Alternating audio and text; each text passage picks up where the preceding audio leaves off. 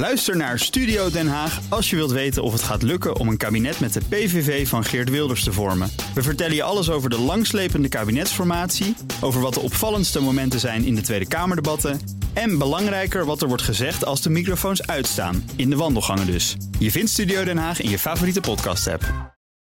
De column van Jaap Jansen.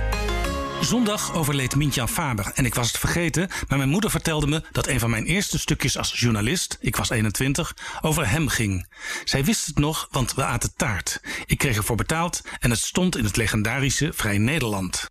Ik was erachter gekomen dat Faber door zijn interkerkelijk vredesberaad op het matje was geroepen. De grote man achter de kernwapendemonstraties, 400 mensen in Amsterdam en later nog eens 500.000 in Den Haag, had geopperd dat het misschien toch niet zo'n slecht idee was om in ons land tijdelijk een klein aantal nieuwe kruisvluchtwapens te parkeren, als dat het uiteindelijke doel, veel minder kernwapens in Europa, kon dienen. Faber moest voortaan eerst overleggen met zijn bestuur voordat hij een interview gaf over nieuwe ideeën. Hij vertelde me dat hij ermee kon leven.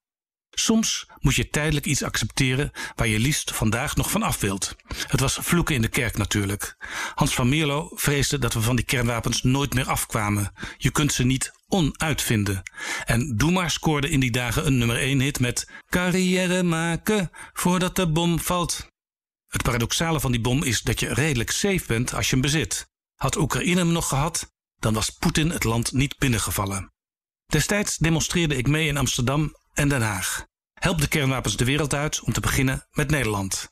Dat laatste vond ik een beetje raar, maar ja, je moest toch ergens beginnen. Ook hier weer een paradox.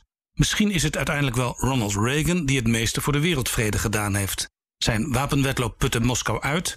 Gorbachev zag dat het communisme niet langer levensvatbaar was. In 1989 viel de muur en het aantal kernwapens in Europa werd fors verminderd. In Den Haag, dicht bij de Tweede Kamer, herinnert de laan van Reagan en Gorbachev daar nog aan. Een dikke 40 jaar verder zijn we weer heel erg bang voor de bom. Prominente Duitsers waarschuwen tegen het leveren aan Oekraïne van zware wapens. Het kan een kernoorlog veroorzaken.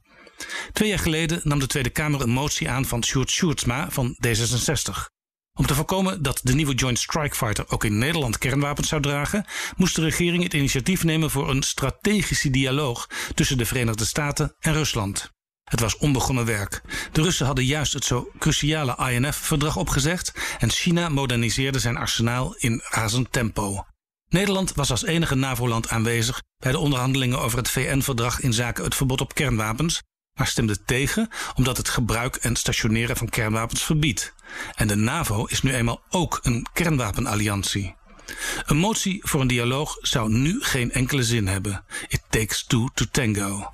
En toch moet zo'n gesprek er uiteindelijk wel weer komen. Met alle paradoxen, die ook Mintjan Faber heel goed begreep, erbij. Voordat de bom valt. Ook Harm Edens vind je in de BNR-app. Je kunt BNR Duurzaam niet alleen live luisteren in de app, maar ook terugluisteren als podcast, zoals al onze podcasts. En naast dat de BNR-app Breaking News meldt, houden we je ook op de hoogte van het laatste zakelijke nieuws. Download nu de gratis BNR-app en blijf scherp.